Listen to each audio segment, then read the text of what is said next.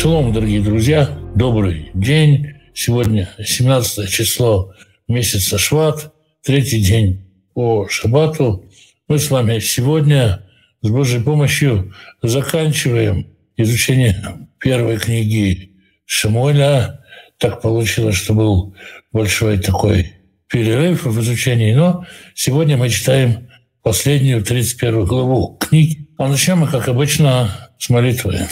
Отец Небесный, я прошу Тебя поддержать, благословить, защитить всех тех, кто сегодня страдает от войны, всех тех, кто под обстрелом, всех тех, кто без электричества, без воды, без газа, всех тех, кто испытывает лишение, тех, кто потерял своих близких. Только ты, только ты можешь утешить. Тех, кто расстался со своими близкими на долгий срок, кого близкие уехали на чужбине, кто сам уехал от близких. Дай утешение, мир сердце и поддержи исцели всех тех, кто страдает от этой войны. Господь, дай пропитание тем, кто сейчас в поисках пропитания. Пусть работа будет достойной, так, чтобы оставалось время общаться с семьей, делать добрые дела, изучать Писание, отдыхать. И так, чтобы в доме был достаток, избыток, возможность помогать другим, желание помогать другим. Благослови, исцели тех, кто болеет. Направь руку врачей исцелять. Поддержи тех, кто рядом, кто сопровождает больных.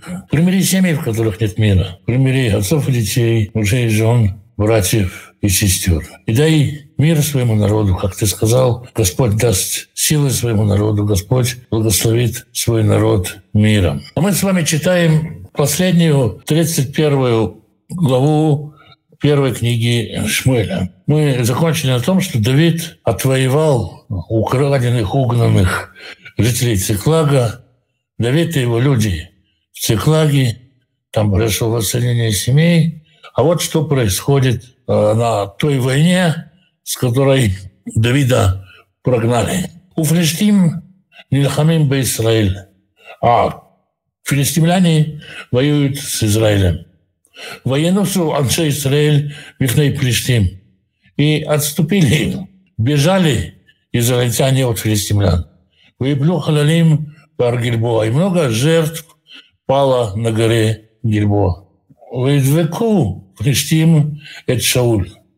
Прижали э, Слово «девек» означает «прилепляться». Когда Адам говорит, что человек прилепится к своей жене, он использует это же самое слово. Филистимляне прицепились, прилепились к Шаулю и к сыновьям его, то есть тесно прижали их. Вояку Филистим и убили филистимляне.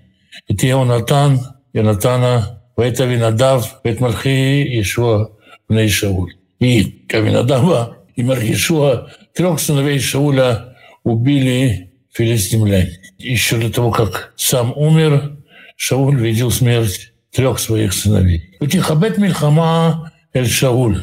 И тяжелой и тяжелее становилась война вокруг Шауля. Воимцу Амурим. И стали выслеживать его лучники, стрелки. Анашим Бекешет. Выехал миот миамори. И он очень боялся лучников.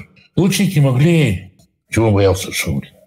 Лучники могли ранить человека.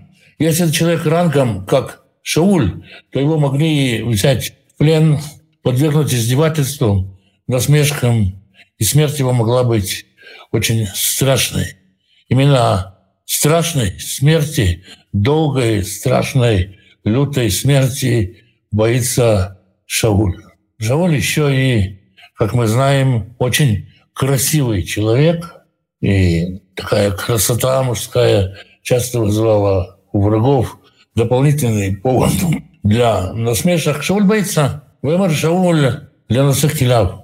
И сказал Шауль юноше оруженосцу, шлев харбыха, выдохрени, вынь свой меч и закали меня. Чтобы не пришли эти необрезанные выдокрони, выэтелелюби, кололи меня и издевались бы надо мной. Ну, просьба, в общем-то, понятна. В самом начале, когда мы встречаемся с Шаулем, Шауль идет искать ослиц, он идет с э, юношей, э, сопровождающим. Самым, там, там первой истории сопровождающий берет на себя инициативу. Он, собственно, когда Шауль уже хочет отчаяться вернуться назад, он говорит, давай еще это сделаем, давай сюда зайдем, давай к пророку сходим, вот у меня монеты есть, я пророку дам. То здесь сопровождающий под Шауль вроде сам управляет ситуацией, поэтому сопровождающий даже не готов исполнить его, его желание, да и страшно это желание взять и заколоть царя, оруженосцем которого ты являешься. Влё Авара Сакина и не захотел, не Лёва, это как сказать, извини, я не могу, я не могу, не смог он это сделать. Киарами от, потому что очень сильно испугался. Испугался убить царя, убить еврея, убить ближнего. Вы как Шауль Тахерев, вы Поль Але. Тогда Шауль схватил меч и упал на него. Шауль совершает такого рода самоубийство. В следующей книге, во второй книге Шмеля, мы будем читать историю юноша американин рассказывает Давид о том, что он сам э, шел и увидел Шауля, и Шауль попросил его добить, и американин его добил. Давид, кстати, наказывает за это американина, но дело не в этом. Иосиф Флавий и еврейский историк, живший намного позже, объединяет эти истории, говорит, что упав на меч, Шауль еще и не умер совсем. То есть то, что он упал на меч, то, что он оказался как бы раненый в живот, испытывал тяжелые мучения, и тогда он увидел амаликитянина, и амаликитянин его добил. Так или иначе, очень страшную смерть принял этот человек. Когда-то мы читали о нем, что он был прекрасен, э, так сказать, от кончиков пальцев ног до головы, прекрасный, красивый во всех отношениях, высокий, стройный человек. Когда-то он был помазан на царя, когда-то он, и чем нельзя пренебрегать, Шауль очень много воевал с филистимлянами, очень многие территории вернул, во многих войнах одержал победу. Спрос с него был огромный. Но этот человек делал то, что мог. Он совершил очень много ошибок. Кто не ошибается. Но если так посмотреть, да, Шауль принес пользу Израилю и была причина, что его любили в Израиле. В Ирана закидав Кимет Шауль, вот здесь написано, и увидел, разносит, что умер Шауль, но вполне возможно, что он не умер, а вернулся, так показалось. В Гамгу Архерво умеет. И он тоже упал на меч, чтобы умереть с ним. Веймат Шауль, Вешлешет Банав, Венусав Килав, Веколя Нашав Баямау. И так умер Шауль, и трое его сыновей, и оруженосец, и все их люди в один день. Так закончилась жизнь Шауля, если Давид – мы читаем две истории, да, Давид со своими людьми всех спасает и всех возвращается, то Шауль всех своих людей губит. Выру аншей Израиля Шербеевраемех, и увидели люди, израильтяне, которые по другой стороне долины, а Шербеевраевдан, за Иорданом, кинасу аншей Израиль, что обратились в бегство израильтяне, и Кимету Шауль, Ванав, что умер Шауль его сыновья, Вайзабу это Рим, и бросили свои города, то есть, что значит?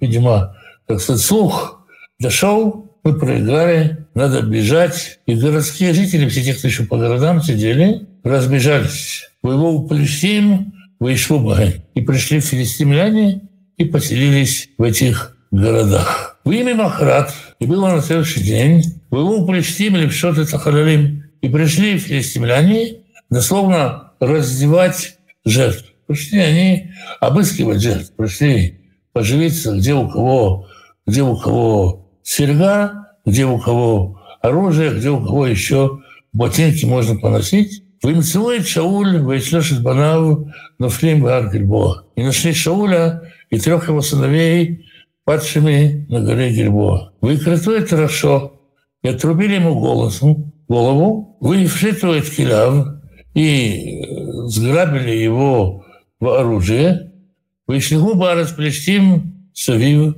и разослали по всей стране филистимской вокруг, Левасерд Бейтсавейгем Вейтам, чтобы во всех капищах объявить и народу рассказать.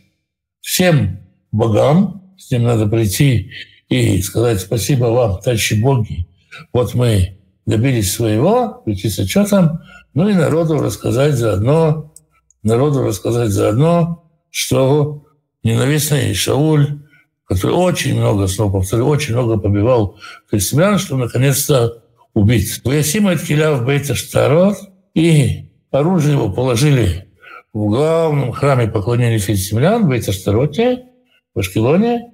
Там, кстати, сегодня есть музей филистимлян, музей, который не очень туристы ходят, там есть музей филистимлян, много филистимских орудий, много чего филистимлянах там есть. Эдгвието такого Бахумат Бейчан. А тело его прибили к стене, ну, скорее всего, наиболее вероятно, к воротам Бейчана. Такая трагедия. Вишну Аляв Ешвей Явиш Гилат. Об этом обсудили жители Явыша, который в Еладе. Помним, когда народ Израиля собрался воевать против Хареда Бениаминова, на этот зов на вчерашнее собрание не пришли жители Ивеш-Гелада, и поэтому жен Бениаминовых забрали, жен забрали из Ивеш-Гелада для Кавера Бениамина, и у Ивеш-Гелада, у этого города, есть давняя тесная связь с коленом Бениамина, и, конечно, с Шаулем.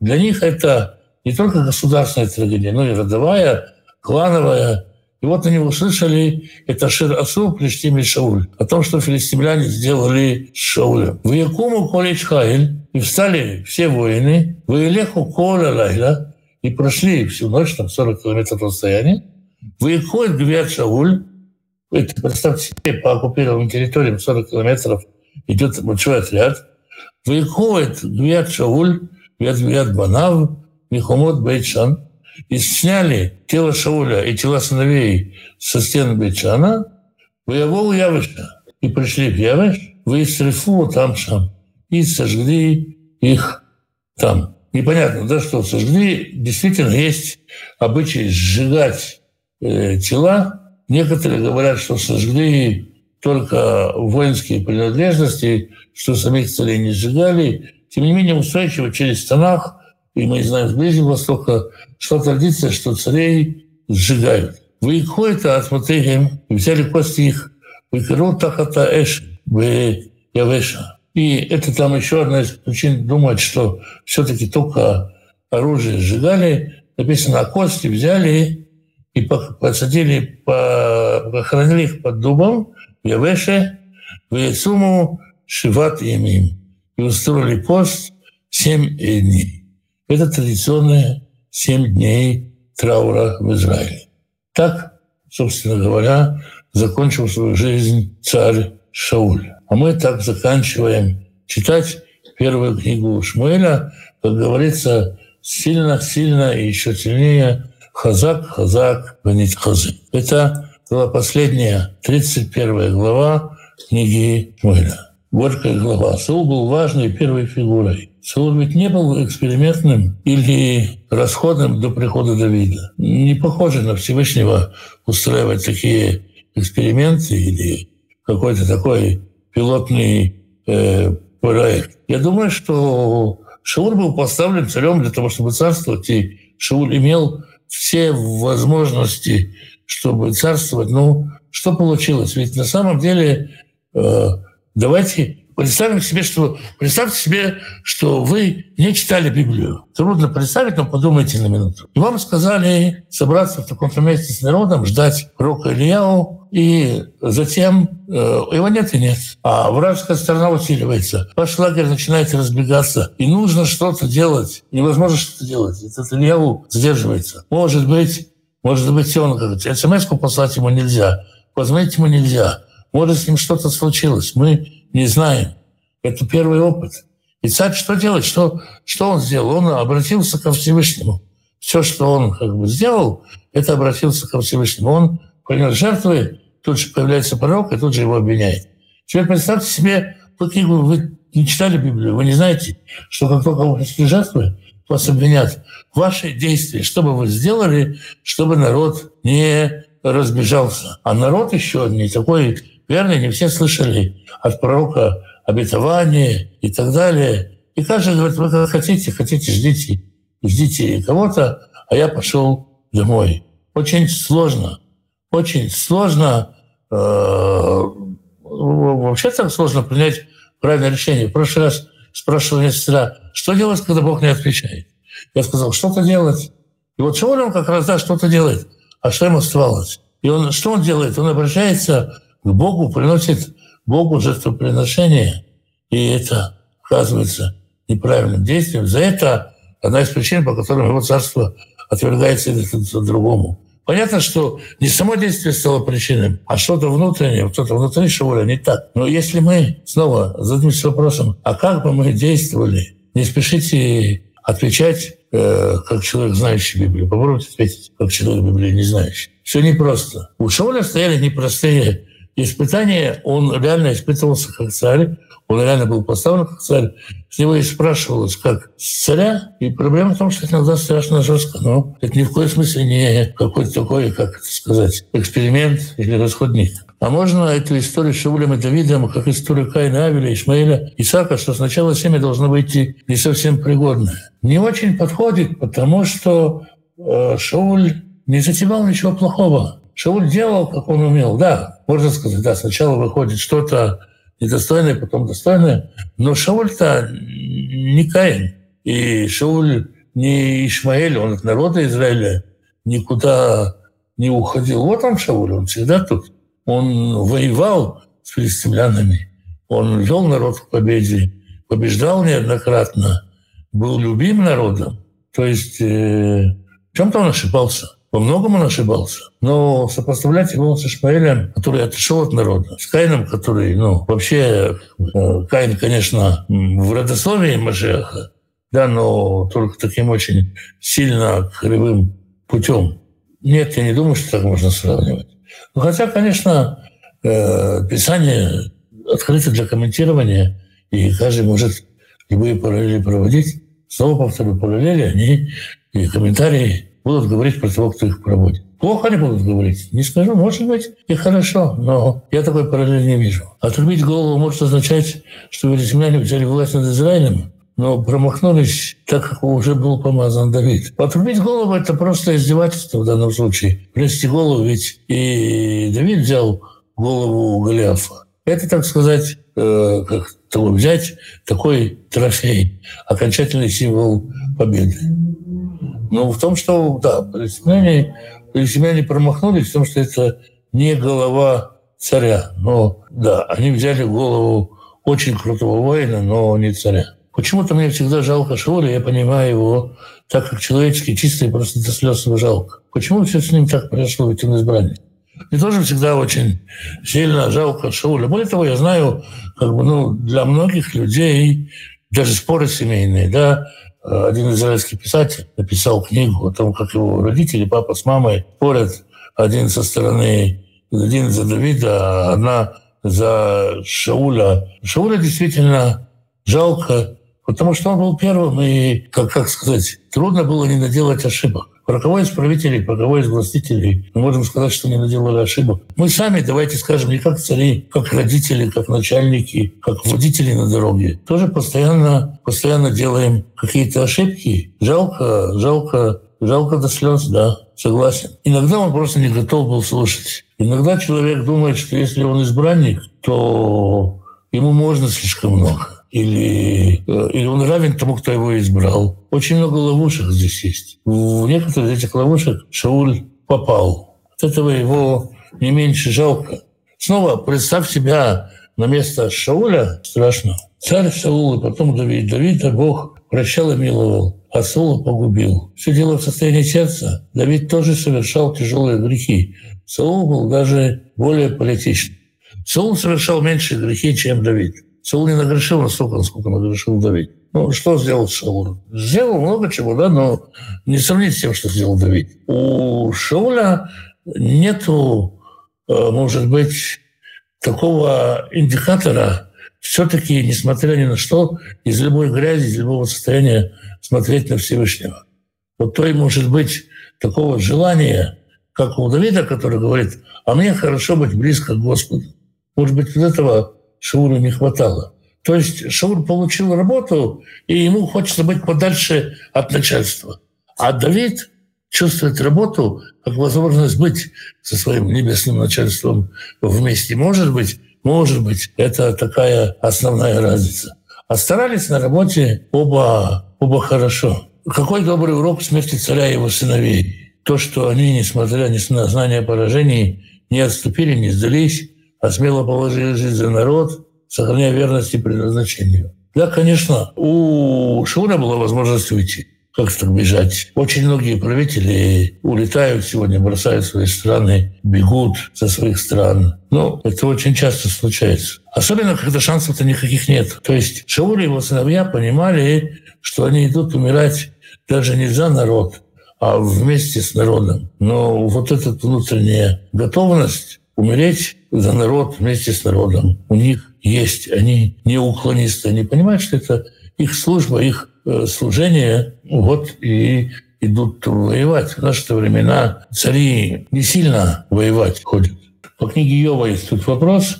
На сайте можно найти комментарий на книгу Йова. Там подробно разобраны все главы. Вроде бы вот ответили на все вопросы. Я прошу прощения, еще иногда тяжело говорить. Завтра на том же месте, в тот же час. Всем благословений, всех очень-очень рад увидеть. Шалом.